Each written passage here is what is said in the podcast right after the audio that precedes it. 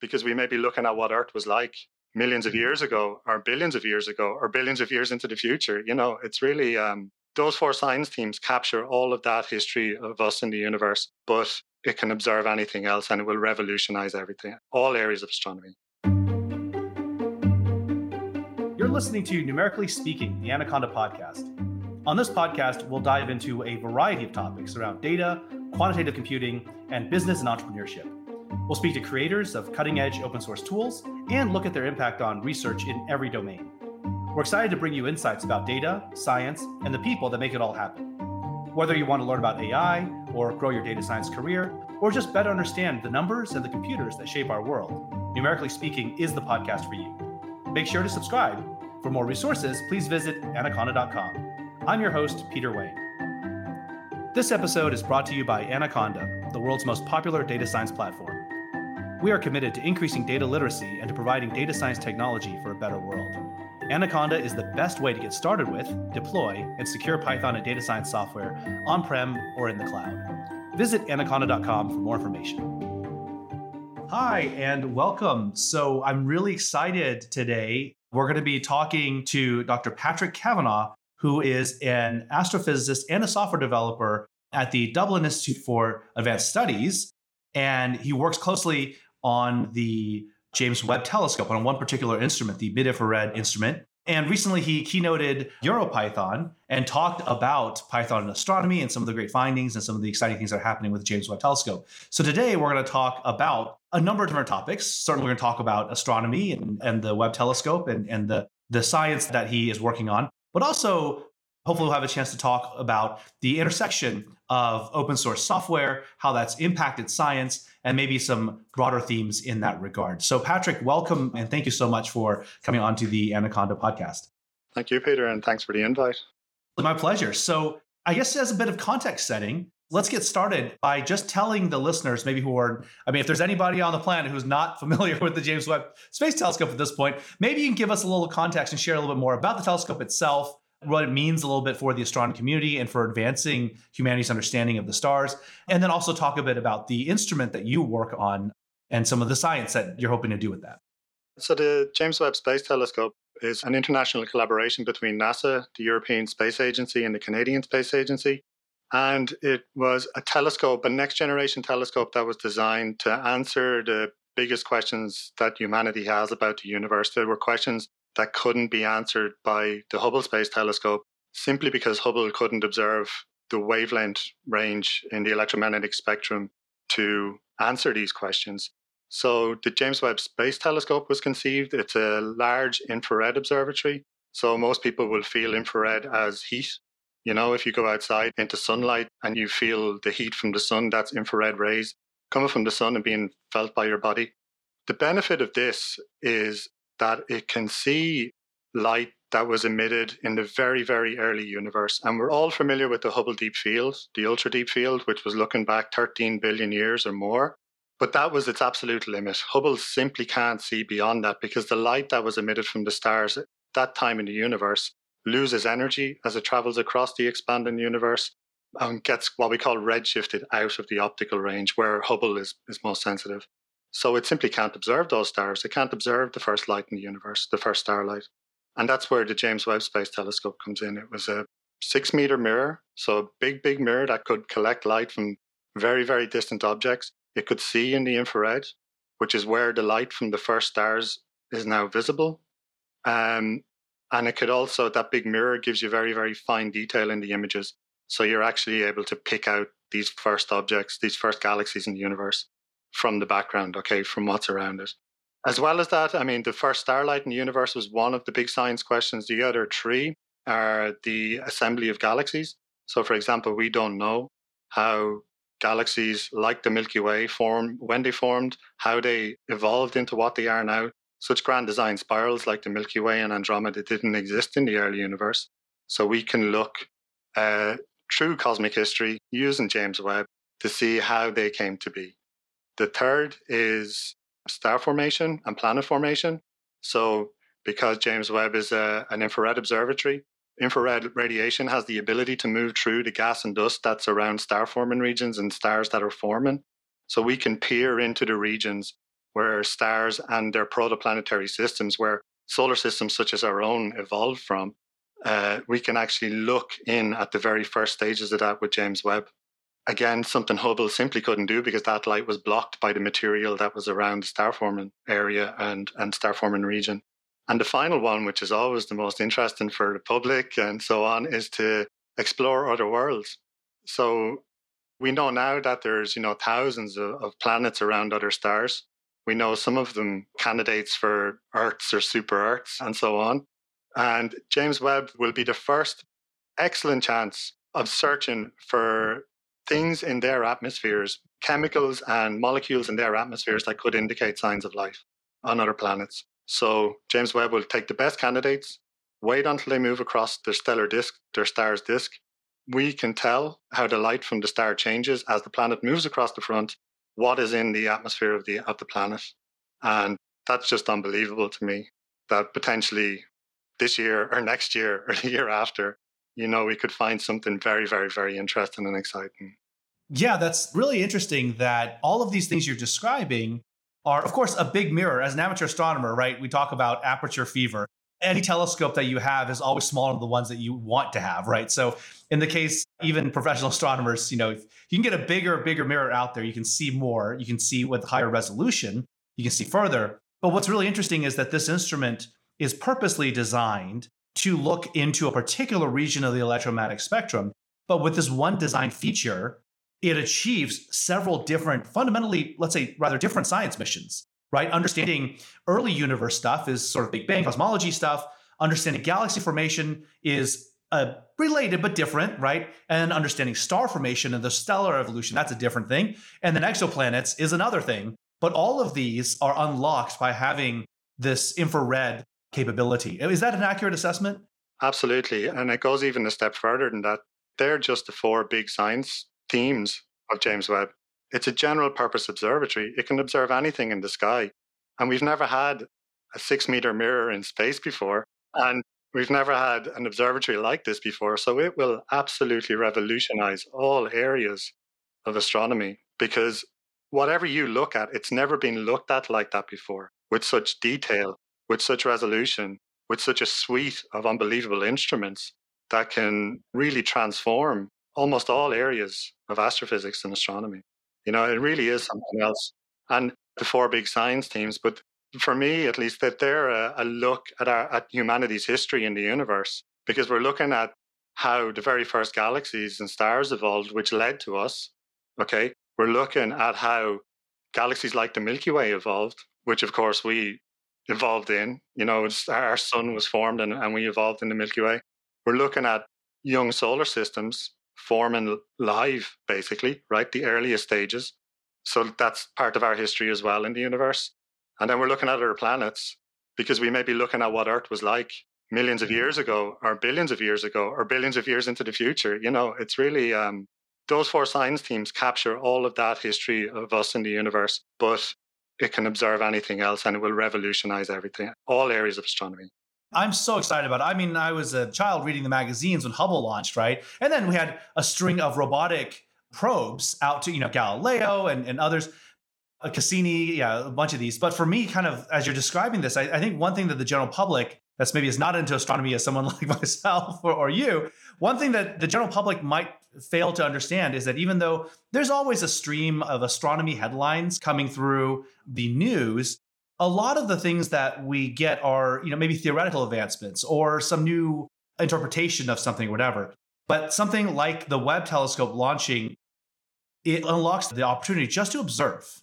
The big thing about it is looking at is the things we didn't expect to see, the things that we don't know we didn't know. And that aspect of discovery is so interesting and so exciting for me. I, I can hear the excitement in your voice as well. I think for exactly the same reason. We don't even know what we don't know. When we start using when we start looking at the spectra of planetary atmospheres as they transit remote stars, we might see completely different things. When we go and we look back in time and we look at early galaxy formation, the early populations, we might see some completely unexpected things. And this is really the heart of science. This is exploratory aspect and be able to collect all this data is truly one of the it's just fantastic. When the Webb launched it was like Christmas Day or something like that, or it was like right around Christmas, right? I mean, our whole family we were up watching the launch live on the big TV, right? It was just so exciting. So, you know, really just super jazzed about all that stuff. But let's talk about all that data that's coming down because all of it is data. And some of these things we're talking about, we can again have artists you know, renditions that'll be in the, the stories and everything. And you see a, you know, sunrise of a distant star over some like glowing orb of a distant planet. That's not what the pictures look like coming off the instruments, right? So tell us a bit about what is involved in going from you got this big old instrument up there, what all comes down, and how is it then disseminated out to the community to do the science? The first thing you have to realize, and no, no disrespect to any astronomer or astrophysicist who looks at images and does image analysis, but many people would argue that the real science or the real advancements are in the spectra. Okay. That it's when you look at the spectra, that's when you really see the physics of what's happening. So Webb has a few different types of interest of instruments. Of course, it has the imagers, which produced those absolutely jaw-dropping images we saw. It has a suite of spectrographs or spectrometers, so we can see deep into the physics of all these different objects. And it has things like coronagraphs, which, for example, will block out the host star in another solar system so we can see the planets. So it has that suite of instruments. And James Webb, on any given hour, let's say, is observing something with one of those instruments or one of those modes. That data gets sent back to Earth through the Deep Space Network. And of course, it's not as if you just go download and here's your pristine image, your beautiful true color image that you can just send to the BBC or, you know, CNN or whichever news outlet. There is an awful lot that has to be done to that data before you get to that stage. So our data come down in, in, in a raw state, complete with lots of effects that are introduced by the telescope, by the detectors, all of this type of thing, which have to mm-hmm. be cleaned and removed because we want to take out the effects of the telescope and leave only the kind of the signature of the light that came through the system because that's where the science is. That's the mm-hmm. light that was emitted from these objects however many mm-hmm. millions or billions of years ago. And that's where different instrument teams and the you know the calibrations come in.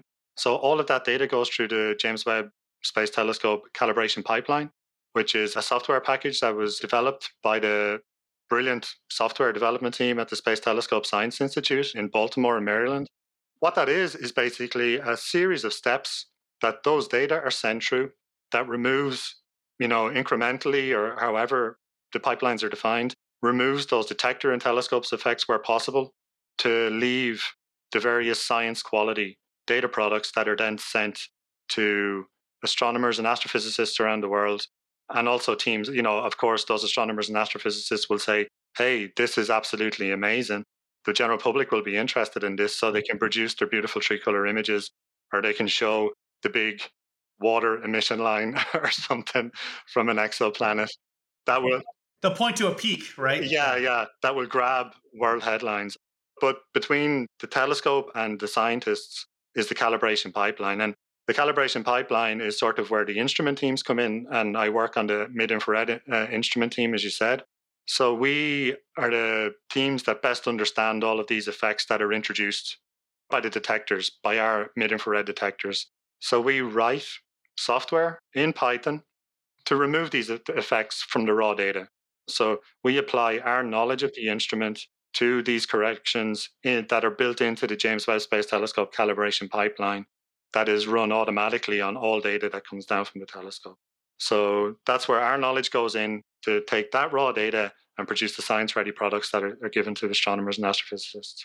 That's fantastic. I think for the general public listening again, there's some of these things that may not be obvious to them, but you know, when we take a picture, even with your standard, let's say with your cell phone or with a digital camera you buy, you know, from a store, you take a picture, the camera internally is doing a lot of processing to clean it up and give you this kind of cooked image when it comes to when you're taking a picture with a multi-billion dollar space telescope you also have to do that kind of processing but then it's very very explicit.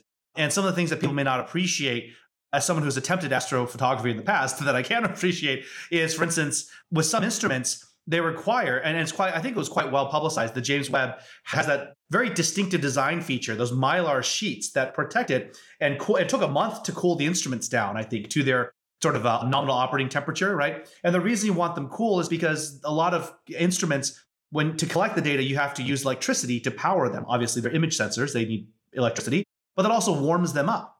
And so as you go through the period of an exposure, you may end up with the thing having more and more noise in it, right? Like if you take those people who use digital cameras that are able to take pictures at high ISO in a dark, let's say it's a dark candlelight thing, and you can only expose for a 60th of a second, you'll end up with a very grainy image.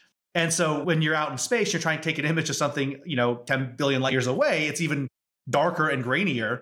And so a lot of data processing pipelines that Patrick is talking about in this case is about removing that noise, but doing it in a way that's not optimizing for Instagram. It's optimizing for actual raw signal that we can get science out of, right?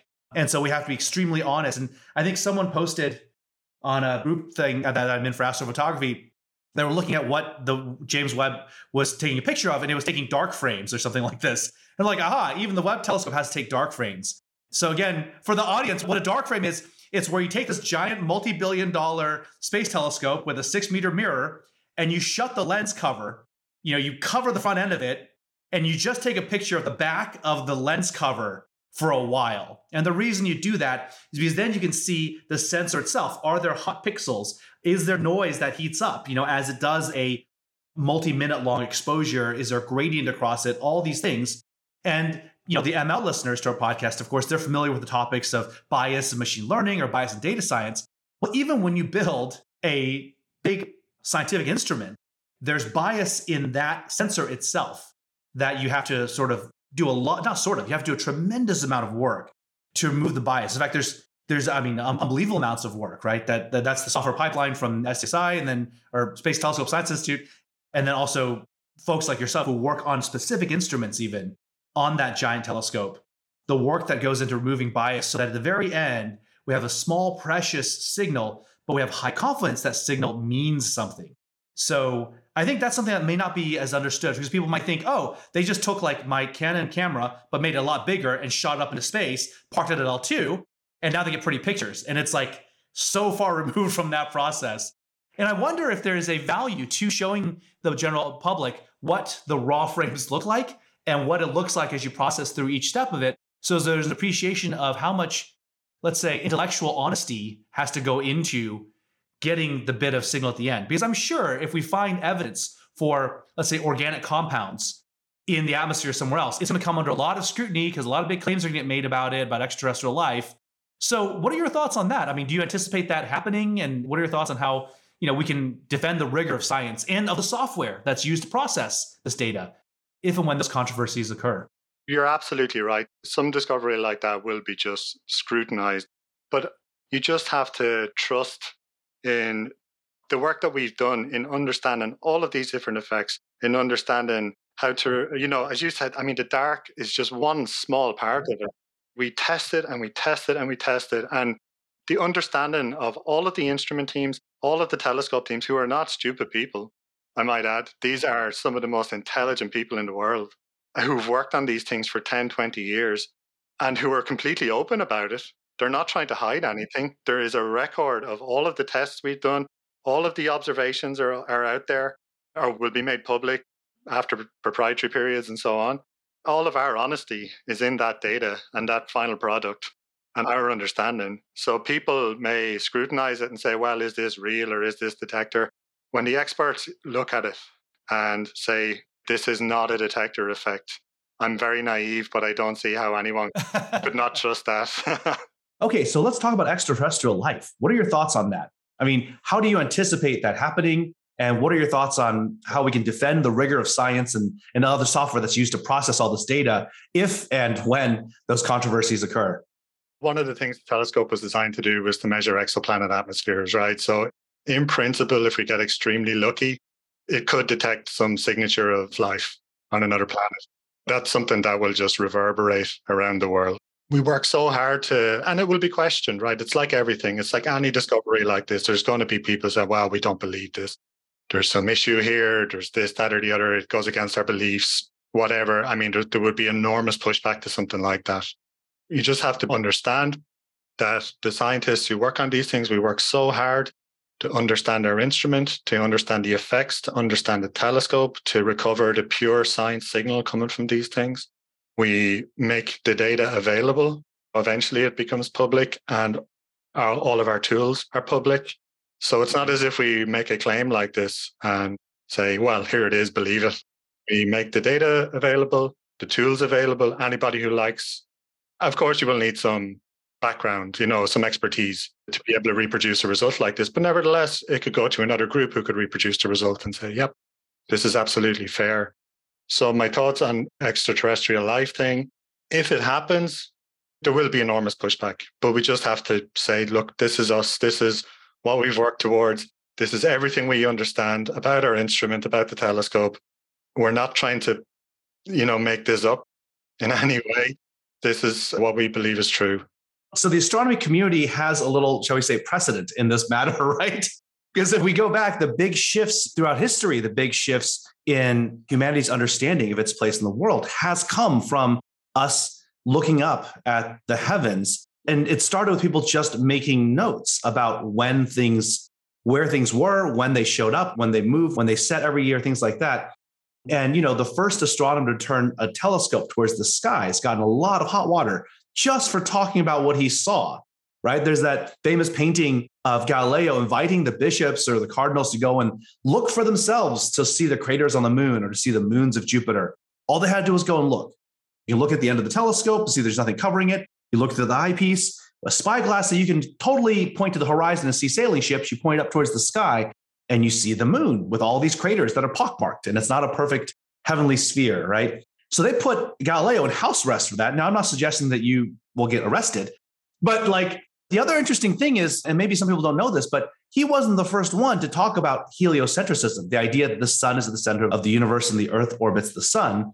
He was simply offering irrefutable proof of heliocentrism, or at least that there are imperfections in the cosmos. And this was a problem for the Catholic Church, right? And that was enough to get him house arrest. Now he's been vindicated. I think in the last 10 or 20 years, the Catholic Church has finally admitted they were wrong, but it wasn't that long ago. So I guess my thing here is if we look at this, the whole point of this is like all these creation myths and everything else that all the every religion has one, right? And I don't mean myths in a, in a pejorative sense, just like every major world religion has some story about how the world is created and why the world is created and why humans are special. So when you start showing people that there's okay, pretty strong scientific evidence, it won't be a photograph of a purple alien somewhere, right? It's going to be a squiggly little line, probably a plot plot with a squiggly line, a peak somewhere overlaid on top of the peaks of Earth. And you're like, oh, look right here. This is water. And here's some organic compound that could not have been created by any simple process, right? It has to be some basic biological process that created it. And this line plot is up against all the world religions. Exactly. It's a great description. Right. One little line chart do you know the funny thing is? I mean, th- this type of analysis has already been done with Webb, and we had in the initial release, and since there's been these transmission spectra of exoplanets where they're only now they're only showing water or carbon dioxide, which is still amazing, and they were great scientific discoveries in themselves. But everybody's perfectly happy to believe these. There's no question of these water or carbon dioxide features on some random planet where there couldn't possibly be life. As soon as you introduce that concept, that's when the questions will come. And suddenly, all of the, oh, look at this amazing thing that JWST has done, all of that vanishes. And it's focused on this question. With the primitive Galilean telescope, there's not a lot to it, right? It's you cut it open at the end of the day, you just crack it open on your leg and like, oh yeah, there's a lens, there's a lens, piece of glass, I can see through it, put it back together. With the James Webb, you can't do that, right? There's a huge stacks of abstraction between the end user or the perceiver and the raw data. Absolutely. And I mean, this is where the questions will come, right? Because ultimately, now, I think it's very difficult for anyone in the public to truly imagine the telescope, right? Because, first of all, the fraction of people out of the population who have actually seen the telescope is tiny, right? Who've seen it. Now, there have been scale models doing the rounds in the big cities. We even had the scale model here in Dublin about 10 or 15 years ago. Yeah, we had in Austin as well. So you kind of get an appreciation. The general public don't have an understanding of the telescope, okay? It's just they see these pictures in the media and go, wow, this thing is, you know, sending back these awesome images or or whatever. So the touchstone between them and the telescope is the scientists. That's what would be questioned, not the telescope. I think people understand that the technology is, there's nobody has designed some little piece of hardware that would introduce some random signal into your spectrum, all right? So they'll trust the technology, I think. They think the moon landing was fake. I mean, why couldn't the CIA have in- injected a box in there to inject the complex biomolecule spectra at some point? They think the moon landing was fake, but they're not believing the people there. Do you know what I mean? There's a distrust of the people who were involved. I don't want to get into the moon landing conspiracy. I think ultimately it's a distrust of uh, the of parts of the general public and the scientists. It's the old science versus religion or science versus whatever question. Well, it's a little bit of the institutions of science and what it means for civilization, right? It's now the ivory tower, if we call it that, again, it was sort of a pejorative tone to it. It's often the clouds, and we can't really even see the priests going up in the highest levels in the clouds. They just come back down and tell us what they saw. They come down with a line with a squiggly chart. They come down with maybe they give us a television set with a cable running all the way up to the top of the tower saying, look, we're looking at these people landing on the moon. And you're like, I don't know, maybe it was a soundstage, right? If you look at the, the climate change sort of debates that happen now as a matter of policy, they've actually shifted a bit. Because I remember when they started in 20 something years ago, not when they started, but when I was younger, the conversation was more about is it even happening? Not is it man made? Then it became okay, clearly weather is a bit out of whack. And like, okay, but how much of it is man made? And now it's shifted to okay, maybe it's man made, but maybe we can fix it. Maybe the projections are wrong. Like, if people pay attention over the space of decades to how that narrative has shifted as acceptance comes in, there's always still wiggle room for it, right? And that's with something like climate change, where you can see everyone lives in their local climate. And if they've lived there any appreciable period of time, they can see, like, oh, we used to get snow and now we don't anymore. Absolutely. But things like what Webb reveals to us, which are some of the most significant questions that we could be asking about our place in the, in the universe and what's out there. And, and it lays a legacy for the questions our children and grandchildren will ask. This is some of the most, I believe personally, astronomy is some, some of the most important work we could be doing as a species. And so, with this cutting edge instrument, with the data coming from it, possibly having the potential to give us insights or clues that are literally would shatter the foundations many of the religious structures but just people's general sense of where they are in the world. I think there's something about something deep about how to break apart those clouds so that people feel like they have more transparency. They feel like they can go up the ivory tower themselves. And i think education of the public is something that is almost as important as building the next telescope. Absolutely. I mean, you really got it in one there. It's educating the public so they have some understanding of what, you know, of the scientific method, what's being done. I hear what you're saying about pulling back the clouds and everything, but there'll always be the section, the general public, who just won't believe it. Unfortunately, they're often the most vocal. And even with the climate change, you're saying uh, there's been a development over decades of, you know, from is it happening to the acceptance to what do we do next? I still hear on the radio that we'll get these people on to talk about, oh, this happens every thousand years in the Earth's climate pattern. This is nothing to do with, you know, human intervention in the climate. This is just what happens. I think there's no convincing some people. And climate change is one thing that you, you really can look out the window and see it, just like you said, you know. And I'm looking out my window here and it's kind of cold today, but we had temperatures of 15, I don't know what it is in Fahrenheit, but 15, 16 degrees Celsius about a week ago or two weeks ago, right? It's probably about 80. That's pretty warm for December, isn't it, over there? For November. Over November, right. Yeah. Absolutely. Really, really warm. And flowers are still blossoming. There's still insects flying around, which would normally be long gone by, by this time of year. And this isn't unusual. It was kind of last year, it was warm until quite late as well. And I don't know how people can't believe it, but there's still this pushback. And it's going to be exactly the same. Or, you know, if it happens, you know what's going to happen for the people who don't believe maybe some of the exoplanet data and they have to wait for the UFOs to land and for the saucer land and for some creature to walk out of it and say, oh, there's aliens. You know what the very next thing they're going to say is that portion of the population? It was staged. No, no, not that it's staged. It's that they were here all along. Ah, uh, yeah, right. That it proves there were lizard people all along. This was not actually the first UFO to visit them. That's what they're going to say. Because Sir Francis Bacon, right? The great quote that the root of all superstition that the mind notices when something hits but not when it misses. And so we can spin we have mechanisms the mind is a patterning engine. We want to find patterns and we want to convince ourselves that it's that our brains are good patterning engines and we come up with a, a string of narratives and whichever one of them connects we go with that one ignoring the other 50 that have failed us.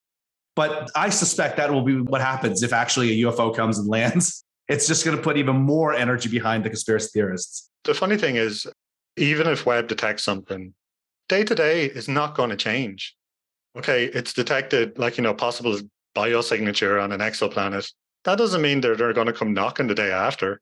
Life will go on. Nothing will change at all, other than we can say, well, we're kind of confident we've detected some signature on an exoplanet, which will be confirmed by the next generation of telescopes or the next, or however it will develop.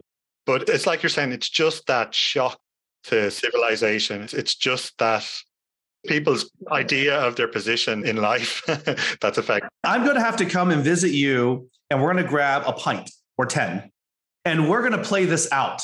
If we find that, will some people, I'm interested in playing out the whole thing about what does it look like to get funding for the successor to Webb that's specifically designed? But I mean, it's already been done. Sure. I mean, my point is that because the question itself has implications for culture and politics, then the development of the scientific instrument to answer the question will intrinsically, inherently, therefore be politicized.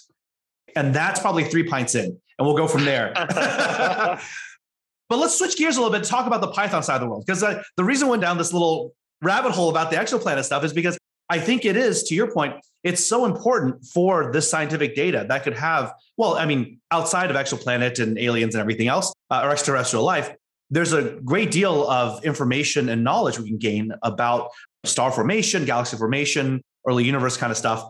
And it's important for all of that data to be processed with tools that facilitate reproducible science. So at least it's not one, you know, big, big astronomy that controls all of the processing code and everything else, right? At least it's all open source. People can look at the code and see all this sort of thing. So what do you think about that? Tell me your perspectives there. You know, it's really amazing when you think about it. Like I know, I keep thinking about how Webb has come to be and how the, the pipeline software and the analysis software has come to be. And I think back to when I started out and before we got online, I was thinking, you know, on my CV, under software experience, there's a list of about 20 different types of languages, right? But there are all these obscure things like CL and TCL and the shell script and all of these other things. And what would a kind of a young scientist coming through now, what would that look like now? Because when I started 15 odd years ago, pipelines on the telescopes I worked on then were written in Fortran but were controlled by shell scripts. Then, like the IRAF, the great kind of grandfather. Well, I won't say grandfather, but you know, it's, it's been around for years and years of uh, astronomical analysis is written in CL or, or you know, some or at least scripted in CL. And you were just kind of bouncing from one language to another and not really getting a real look at the software that was actually doing the calibration, right? What you were learning was how you interacted with that software how you would call a tool, how you would do this, that, and the other. Whereas now we have, as you said, all of our tools are open source, right? They're all written in Python because of the open source nature of Python, because of its young scientists can come in and learn it quite quickly because it's designed to be like that, right? It's designed to be easy to pick up. And we see that our pipeline tool is out there now. Anyone can go and look it up, play around with it, see every line of code, all of the tests all of the documentation, all of the examples. The same for the analysis tools, the same for our analysis tools that were developed during for commissioning to produce the calibration products. The calibration products are all public. The data, you know, there's proprietary periods on some for observers, but that will all become free eventually. Every single step of the process is completely open. When you talk about reproducibility of a result, there is nothing stopping one group from taking the data and the tools that were used to produce a result by another group and redoing it themselves. And even on top of that, again, I mean, this is all the stuff that was supposed to be public, but astronomy is a great field in lots and lots of ways. And one of them is that people are very open. People will develop tools and put those tools out there, even though they're not required to do so. But more and more, like, uh, you know, funding agencies and things are looking for stuff like this where to say, well, if you're going to develop these tools, I mean, surely you know, you want to make these available. So, first of all, for reproducibility aspect, but also because if those tools are out there, then the community moves on. Because in a year or two's time, when somebody's looking to do the same thing, they don't have to spend months or years, in some cases, redeveloping some tool that already exists and is there to use. And because everybody has their Python experience, it's just a matter of, yeah, I will take that, you know, uh, have my Anaconda distribution, install, you know, the the package into the Anaconda distribution, and I'm away. And I like, uh, you know, I think we had said it before, before the technical put out, but the pipeline itself on the documentation, it requires an Anaconda distribution, right? You have to go get your Anaconda distribution, download and install the pipeline, and install any tools you want on top of that. So it all sits in the Anaconda environment that you have everything you need. I mean, I, I can't imagine 10 or 15 years ago that you could just have all of this at your fingertips without worrying about installation issues with compiling Fortran and C and C++ and this and to learn this scripting language now and that scripting language now. Everything right now is right at your fingertips. Yeah, it's something about it rhymes a little bit with that earlier thing about the astronomy education of the public. It's software education for astronomers. Because if you think about it, if you just have to learn one language and maybe a couple of skills associated with that language to go and be able to do everything, versus if you have to become a C expert and a Bash expert and a Fortran expert and a Python expert and a make file scripts expert and a Linux systems admin expert and all these things to be able to look at the sky Oh, by the way, you have to learn, of course, the entirety of what it takes to get a PhD in astronomy or astrophysics as well. What it does is it creates this balkanization within a field that's itself already highly technical, highly specialized, somewhat underpopulated. There's not that many astronomers in the world, given the magnitude of the research you're trying to do. And so I think that that's sometimes lost in this world of scientific computing in particular. It's kind of the redheaded stepchild. It doesn't make most of the science, hard science, cutting edge science, science, pure science does not make people a lot of money. So in industry, if you go into a CS program, you go to a top tier university and you get a computer science degree, you go and you get recruited by the big name trillion dollar tech companies to go or by you know some big investment banks and you go work there make lots of money that's great as a computer science major i learned like compilers i learned you know operating systems and network theory i'm going and writing code and getting paid handsomely for it and no one here cares anything about Fortran or about you know these astronomy things. And meanwhile, these scientists who go into these programs, they end up with these giant instruments, sometimes millions of dollars of microscopes or spectrometers, sometimes billion dollar space telescopes, whatever they are. They end up with massively technical data processing problems that have a lot of computer science challenges to them. And no computer science professional software engineers to help them do the work, right? The staff scientists also, there's a bit of the a critique perhaps of the, the academy as a setup. A lot of staff programmers in these science groups don't get any love whatsoever.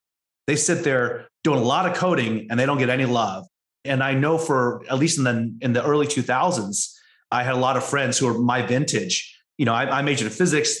They went off to various places, but they would end up doing a lot of coding as grad students and basically be like a little like the code gopher in the hole and that was like no way to get paper publishing credits or anything else, right? Authorship, nothing.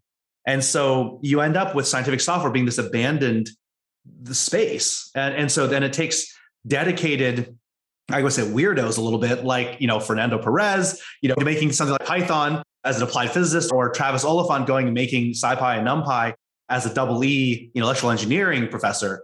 And so, like, this stuff emerged in the space, this internecine space between the disciplines. And yet, it's become now so fundamental to how science gets done. And it's such an important leveling field. Well, I would say it reduces the friction of interaction between scientists and code and data. And it allows this compounding to occur that could not occur before. That, to your point about the friction of using 10 different tools, which are different 10 set of tools than another research group, science can't get done that way. So that's really great to hear. And it's great, of course, great to hear that Anaconda is a foundational part of how you guys are doing all this stuff, which is really amazing.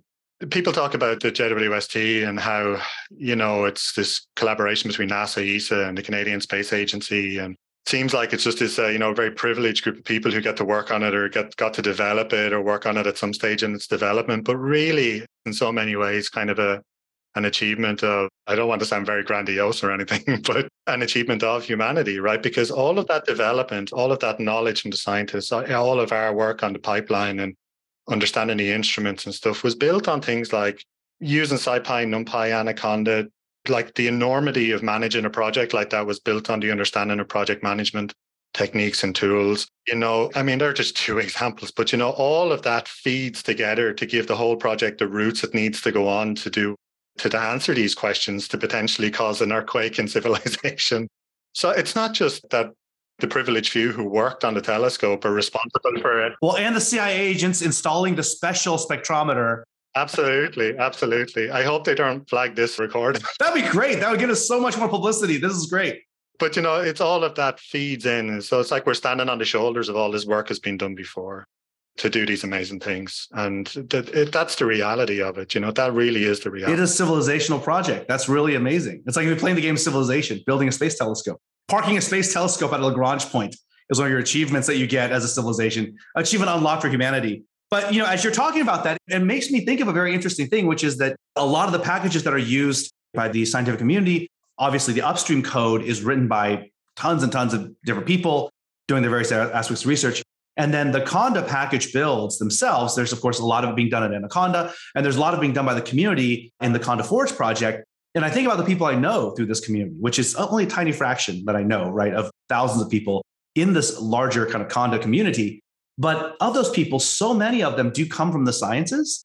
Of course, myself and my co founder Travis both come from the sciences and engineering. And I think there's a set of shared values around why do we make this software? Like, why do we do this? Back in the World War II, there was some propaganda films we made in the United States, and it was like this black and white film, and it was why we fight. You know, it was like this like announcer, this very grandiose language. We're fighting for freedom and all these things.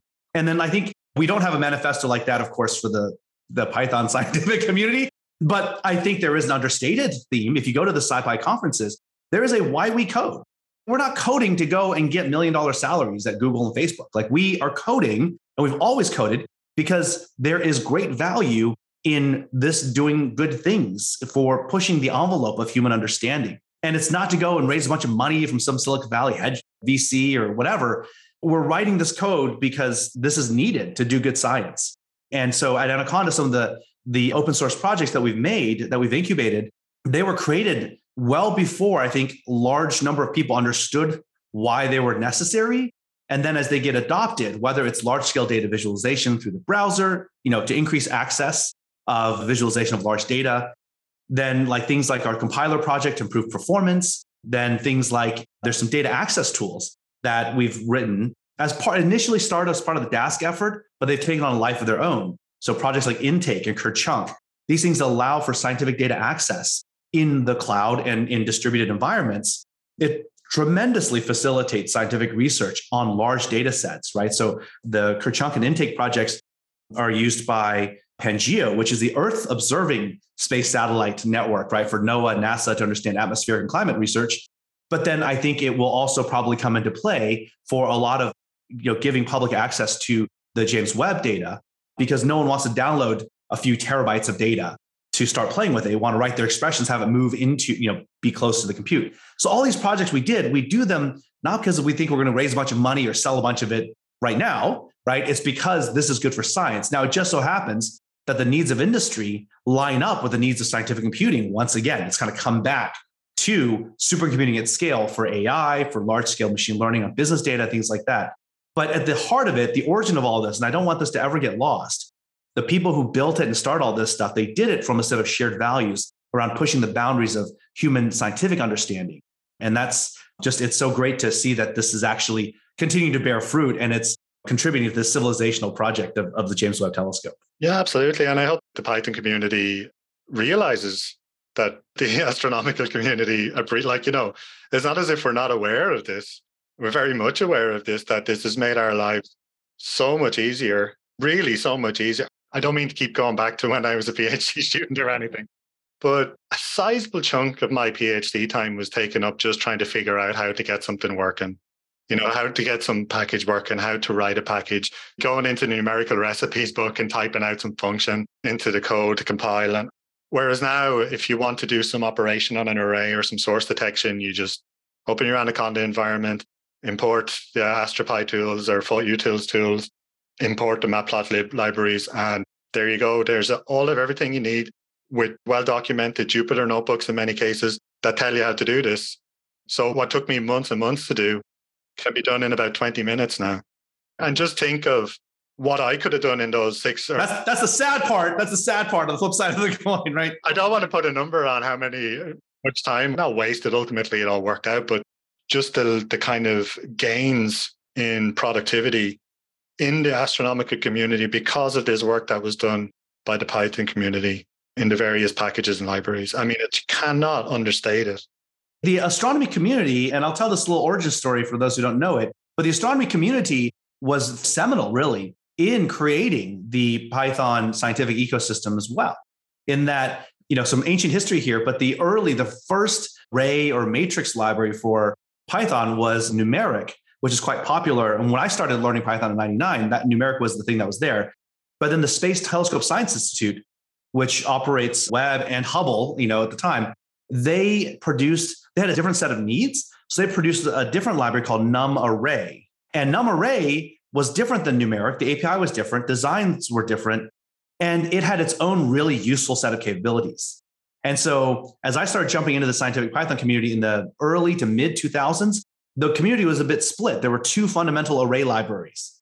And so people were writing adapters over them that would sort of import from one, convert to the other, and sort of like it was an interesting time. But then Travis Oliphant, he was like, okay, wait, this is crazy.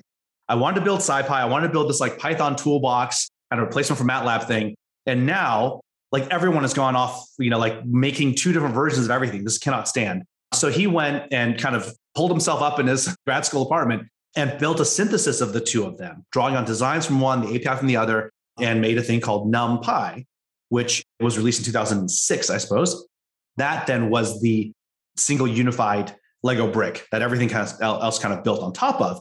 But a lot of the fundamental designs in NumPy itself was inspired by the designs that came from NumArray from the Space Telescope Science Institute folks. So this has all come full circle back to the you know astronomy community, the general broader Python scientific community, and then the whole thing kind of building this really nice kind of thing. But I will say that to your point about how much time you did, how much of your time got sunk into trying to manage the software chain during your PhD, Travis did his work actually as a sort of a tragic tale he was an assistant professor. He was on tenure track and he failed to get tenure because he spent that year making this piece of software that which of course the entire world sits on now, but it wasn't publishable research, right? And so this kind of touches on a point I made earlier about how scientific software, how do we get that to be treated with a level of respect in the disciplines of science? It's great to hear, of course, NASA and others now mandating, right, that the processing chains are open source and all these other kinds of things. That's all great but from an actual cultural discipline in the academy, right? How do we give proper recognition to people who work on the software part of making the science possible? Can someone get tenure by just writing a bunch of astronomy software? Absolutely unbelievable that somebody like Travis could invent NumPy or create NumPy and not get tenure. I mean, and I get perhaps, you know, I don't know when he applied for tenure or the, I don't know how to, yeah, mid mid aughts, so the 2005 six timeframe. Yeah, so NumPy was very young at the time, I guess. Oh yeah, it just come out. The only thing I could think of is maybe you know, the the impact of it hadn't been felt yet. Of course, right. I would have to believe if he applied for tenure now, he would have no issues. Sure. Yeah. Well, I think he's, he's moved beyond that. He's out of academia now. yeah, I, I know. I know. But let's say somebody did that. In my humble opinion, it's all about the impact. That if you it's true. I agree 100% that maybe 10, 15 years ago, if, if somebody had have just been, and I don't mean to say just as if, as if diminishing it in any way, but if somebody, somebody's entire career was developing and building and, and putting out and maintaining a, a software package, would be very unlikely over here, at least, that they would have got tenure. Now, I will say that if the impact of that is seen, so if it's out there for five or 10 years and it is very clear that even though the developer may not have publications, there are a thousand publications that use the software. You have to imagine that that's enough. Well, but at that point, they've already moved on because they didn't get tenure and they can't do their third postdoc stint because they have, you know, spouse, kids at home. They already went and took the $300,000, $400,000 a year job from Google, right? And now the entire field is impoverished. That's true. There are strides being taken to recognize that kind of contribution. I know Germany do now. Germany will recognize, you know, the development of software tools for the community as good as publications. Okay, that's a good step. They're taking the first, like they seem to be taking, and usually in the EU, when Germany makes a move like this, everybody will sooner or later follow. It's a matter of time, I think, before it becomes somewhat on par with publications that you can, you know, develop your package, have it publicly available, have it well documented, have it easily installable. Everybody can use it, and the, the kind of the time invested in it and the potential impact is recognized by academia. So I have a bit of a an oddball proposal, but I think that it is this question of, of recognition. And the issue is that the recognition of research scientists is around the science, and that's appropriate. That's totally, we're going to try to, I'm going to steer clear of all of the, there's a class of critiques of peer review as a process, right? And publish or perish as a, as a, a modality of how science is funded. I'm going to avoid all those critiques. Let's just say the, let's assume those are all fine. But even within that context, the way that scientific recognition is modeled right now, it, you know, looking at citations, things like that, as a measurement of impact, I think that's that's fine. The only tweak would be to maybe recognize that software projects themselves are better at identifying who within the, the code community has high impact. And so if what you did was simply take within any field, take the top 200, 500 papers for the year and go and poll all those authors tell us the software you used, or actually just point us to the GitHub repos. Well, actually, you don't even need to do that. I mean, uh, the, the journals now require that you have small software acknowledgement at the end where you include the software packages you used. And, uh, you know, some packages in astronomy do have publications, others might be as an auto link. It's all documented now. Great. So it's documented. And then you can then just propagate and say, okay, look, here's the most popular projects. Here's the key thing we will ask those projects give us names of people that you want to give some of your karmic credits to. And those people will get credits as if they were cited directly in a paper, right? Basically, if you could do that bridge, the key thing here being delegate or novate or whatever the term is, that credit, that citation credit should go through to the projects and then let the projects adjudicate this. Because I know in the open source software world, there are people, unsung heroes, who sweep the floors, turn out the lights every night, they scrub the bug tracker, they maintain the test infrastructure, stuff that does not get it's zero love and zero respect from a research scientist, but which is absolutely foundationally critical to making sure the software keeps working, that it's correct, that tiny little precision errors are fixed, that people are watching it. So we just have to flow the incentives back that way. And you might find undergrads, humble undergrads in some unknown university in some corner of the world who just happened to be a linchpin person for some massively critical piece of like genomics research software, right? And there's story. I mean, the the I feel like my experience in through this community is like is replete with these kinds of examples of unsung heroes out in the middle of nowhere who keep the lights on on massively critical projects. They have to be able to get credit somehow.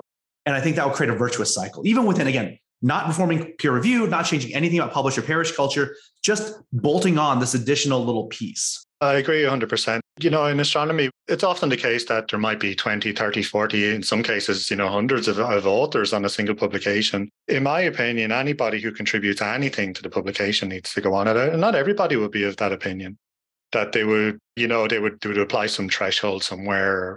But even if it's if you're working on some data that was taken on a ground observatory by a, a third year undergrad, I know the nearby university here brings their undergrads to an observatory in France.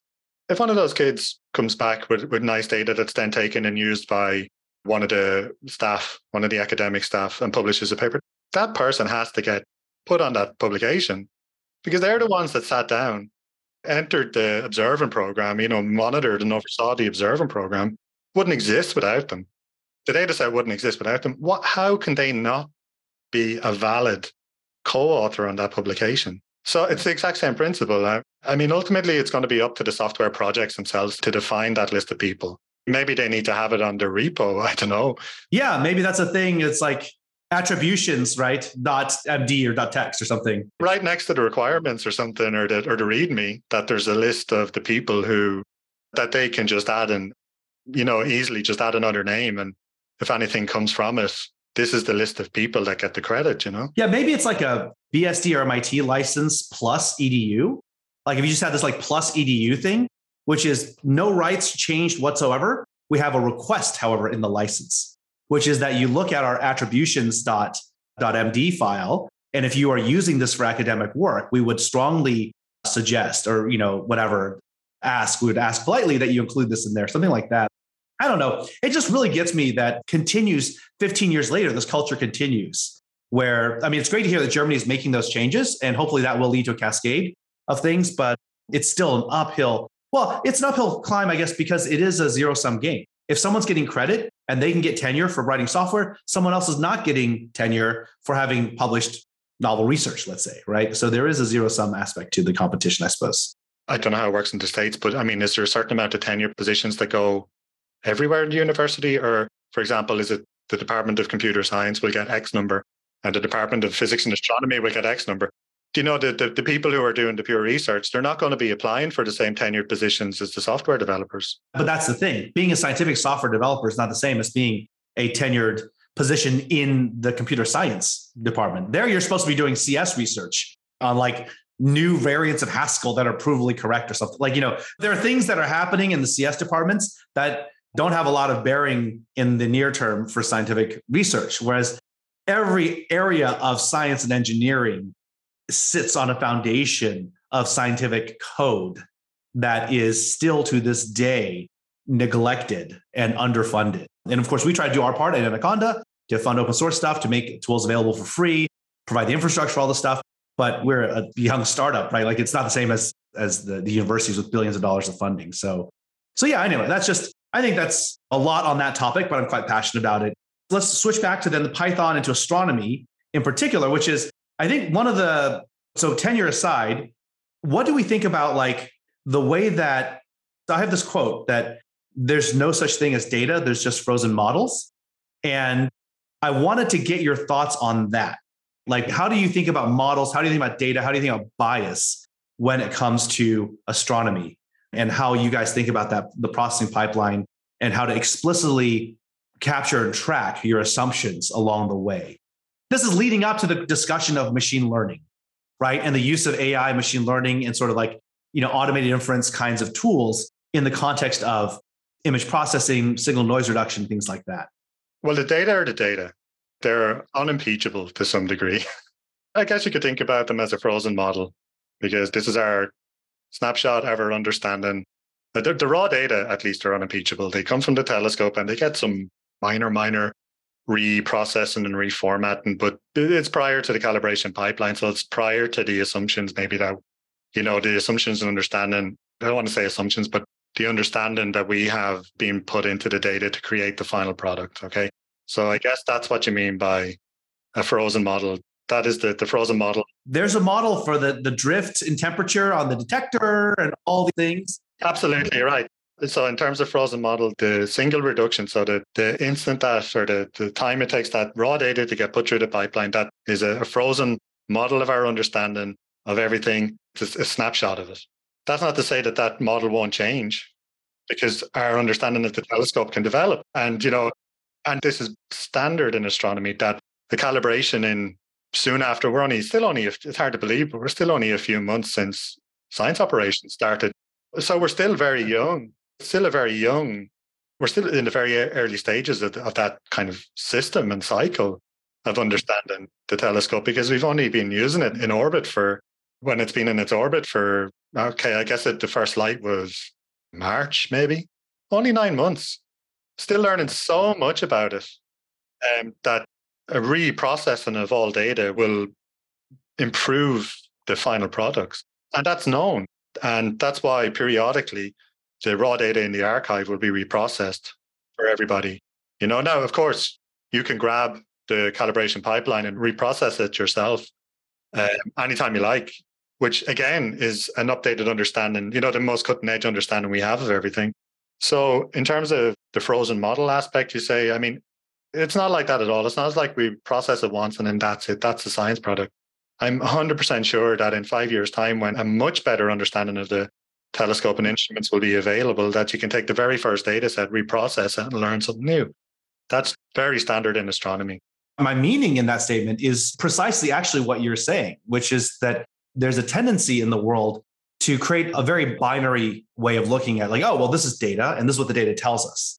Right. And my point of calling them frozen models is what you call data is raw observation plus some model to denoise, process, make almost always a bias variance trade off at every little observation point to produce a bit of slightly cooked data, slightly cooked. But just that cooking process, there's a little bit of a model involved, which is a model of detector sensitivity, your model of the temperature gradient across the telescope because it was exposed to the sun at this angle while this was happening, et cetera, et cetera, right? Maybe there was some terrible alignment of some deep space thing that was beaming something back to Earth and like zapped some, you know, detector. Anything could happen in this process. So there's always a little bit of a model that goes in. And as the world becomes more data driven, as more and more of our society is governed by machine learning and AI infused sort of policy and, and things like that, there is a tendency for people who are, again, below the clouds of the ivory tower of all this stuff. They just look up and say, well, this was a piece of data. So this is now sacrosanct and unquestionable. And because of this data, it, the data tells us this. I make that statement about frozen model to encourage people to realize no, the data itself is a box that you can open up and look inside it. And there's always more data and more models. And it's sort of a bit of turtles all the way in, right? On that. But that's again why the education thing is so important to teach people how to approach. Like the fact that scientists are honest about this is great. And I would expect nothing less. But to encourage people in the world in general to not have almost a religion of data or treat it with a sort of a, a religious sort of like hallowedness. Oh, this is data, it's unquestionable. So that's where the education stuff comes in. That's actually where I think the open data aspect of James Webb is so critical, right? It's so great because now anyone can go out and play with the data and get access to it. They can experiment and look at how were these beautiful images made? What does this mean over here? What's this galaxy? I remember the in the early data releases, even there are people just swarming over this stuff, right? and they're pulling like what are some of the things that you found very interesting about like what maybe amateur citizen science picked out in that do you have any good examples well i mean there's the famous example i think her name is judy schmidt maybe I, I hope i didn't get her name wrong we'll figure it out and put in the show notes that's totally fine we're doing this live so she was a citizen scientist that used to take i think she started off taking hubble data and producing amazing images and did the same thing with, with the Webb data and that famous image of Jupiter uh, with the moons oh. and everything, I oh. think she had a big, like, she had an enormous part to play in that. That she grabbed the publicly available data. Obviously, she had some expertise with professional grade, eh, well, not professional grade, but you know, she had some experience with maybe the software tools that we would use compared to like photo. You know, obviously couldn't be Photoshop or something because there's too much going on that for Photoshop to deal with. It's SciPy. Yeah, it's, I don't know. Astropy. But that's, I mean, she's, and it wasn't just the Jupiter image. There was another one she worked on, and I can't remember. But that, like, is unbelievable. That you know, just a member of the public could take the raw data and produce something that ended up in the NASA blog. Yeah, that's great. As a press release and all of this, you know. There's been other examples. I just can't think of them off the top of my head, but I can remember giving a talk a few months ago about other examples. I just can't remember. It was Judy Schmidt from, I guess, from Modesto, California and she's um, just a hobbyist around this stuff. And no, that's I remember that picture. It's so beautiful and such great work. Oh, I was just going to say when you're talking about openness and education and everything. I mean, one thing we've I've managed to do since prior to our technical errors uh, was that I, I've been working with people here at two institutes that are associated with the Department of Education in Ireland. And now we have a project. Project work for 12 to 15 year olds that would go out to all of the schools in Ireland. You know, it's available for all of the schools in Ireland working on the first field, the first deep field image. So hopefully things going well over the next year or so, every kid in Ireland will get a chance to play with and understand that data just by looking at the image and uh, like using the shapes and colors of the galaxies to infer something about the universe. And I know there's stuff like that going on all over the world. I think that's the you know, kind, of, kind of circling all the way back to our very first topic around getting the population, getting kids, students, right, from the very beginning of their educational journey, getting them to understand that this is all out there. You can play with it. It's not just someone coming down on from on high in some ivory tower in the clouds, giving you some pre-digested thing. You can go and play with it. You can look at it. And it's really great to hear about how fundamental of a role Python has had in this and that, that it's uh, helping to accelerate the pace of, of science and scientific discovery. And I'm looking forward to even more astounding and amazing images and results and possibly some groundbreaking little squiggly lines coming from from all of you great folks at the Webb Telescope uh, Research Initiative. So thank you, Patrick, so much for joining us. Thank you for taking time out of your busy schedule to talk with us. And thanks for all the great work and the great science. No problem. It's a pleasure. Thanks very much. Absolutely. My pleasure. And for all of our listeners, thank you so much for listening. Hope that you found this episode interesting and engaging. All my CIA friends who might take umbrage at my allegations of them installing rogue spectrometers on the telescope, I was just kidding. It was just a joke. All right. Thank you very much. Thank you for listening, and we hope you found this episode valuable. If you enjoyed the show, please leave us a five star review. You can find more information and resources at anaconda.com. This episode is brought to you by Anaconda, the world's most popular data science platform. We are committed to increasing data literacy and to providing data science technology for a better world. Anaconda is the best way to get started with, deploy, and secure Python and data science software on prem or in the cloud. Visit anaconda.com for more information.